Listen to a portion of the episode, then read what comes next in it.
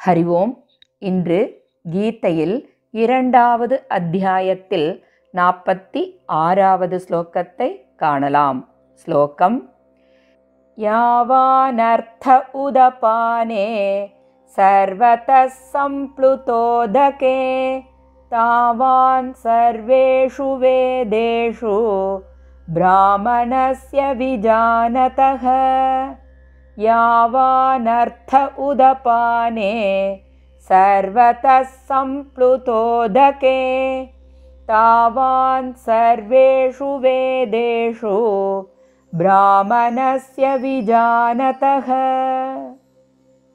ஸ்லோகத்தின் அன்வய கிரமம் சர்வதக சம்ப்ளுதோதகே உதபானே யாவான் அர்த்தக தாவான் விஜானதக பிராமணஸ்ய சர்வேஷு வேதேஷு ஸ்லோகத்தின் பாவார்த்தம் நாட்புறங்களிலும் முழுமையாக நிறைந்திருக்கும் நீர்நிலையை அடைந்த பின்னர் சிறிய நீர்நிலை எந்த அளவிற்கு பயன்படுமோ அதாவது ஒரு பயனும் இல்லை அல்லவா அந்த அளவு பயன்தான் வேதங்களையும் சாஸ்திரங்களையும் தத்துவரீதியாக நன்கு அறிந்த பிரம்மஞானிகளுக்கு எல்லா வேதங்களின் பயனும்.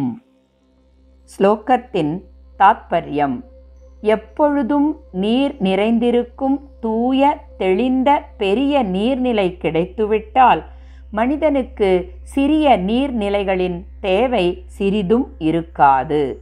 அவ்வாறே பரமாத்ம தத்துவத்தை அடைந்த மகா புருஷர்களுக்கு வேதங்களில் கூறப்பட்டுள்ள யஜ்யம் தானம் தவம் தீர்த்தாடனம் விரதம் ஆகியவைகள் எவ்வளவு புண்ணியத்தை தரவல்லவைகள் ஆயினும் அவற்றால் ஞானிக்கு எந்தவித பயனும் இல்லை. அதாவது புண்ணிய கர்மங்கள் அவர்களுக்கு சிறிய நீர்நிலைகளை போன்றவை. அவர்கள் எத்தனை சுகபோகங்களை அனுபவிக்க நேரிட்டாலும் அவை அவர்களை சிறிது கூட பாதிப்பது இல்லை.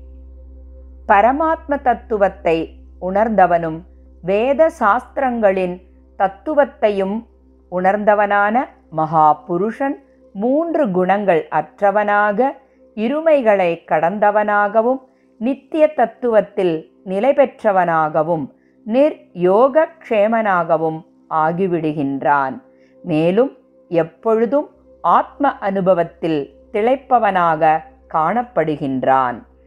அஜ்ஞானிகள் வேதங்களின் மூலம் சொல்லப்பட்ட கர்ம காண்ட சடங்குகளின் மூலம் கிடைக்கும் பலனை அடைகின்றனர்.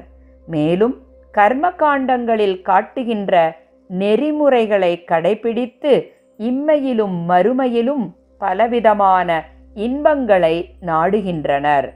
இவ்வாறான சிற்றின்பங்களை ஞானிகள் நாடுவது இல்லை.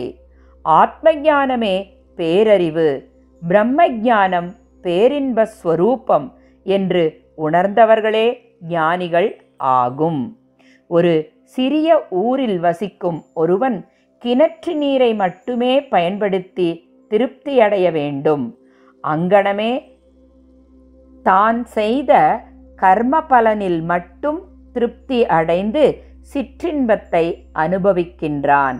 ஆனால் தான் செய்யக்கூடிய கர்மத்தின் மூலம் பேரின்பத்தை அடைவது எவ்வாறு என்று பகவான் விளக்குவதை நாளை காணலாம். ஸ்ரீ கிருஷ்ணம் வந்தே ஜகத்குரும். ஓம் தத் சத்.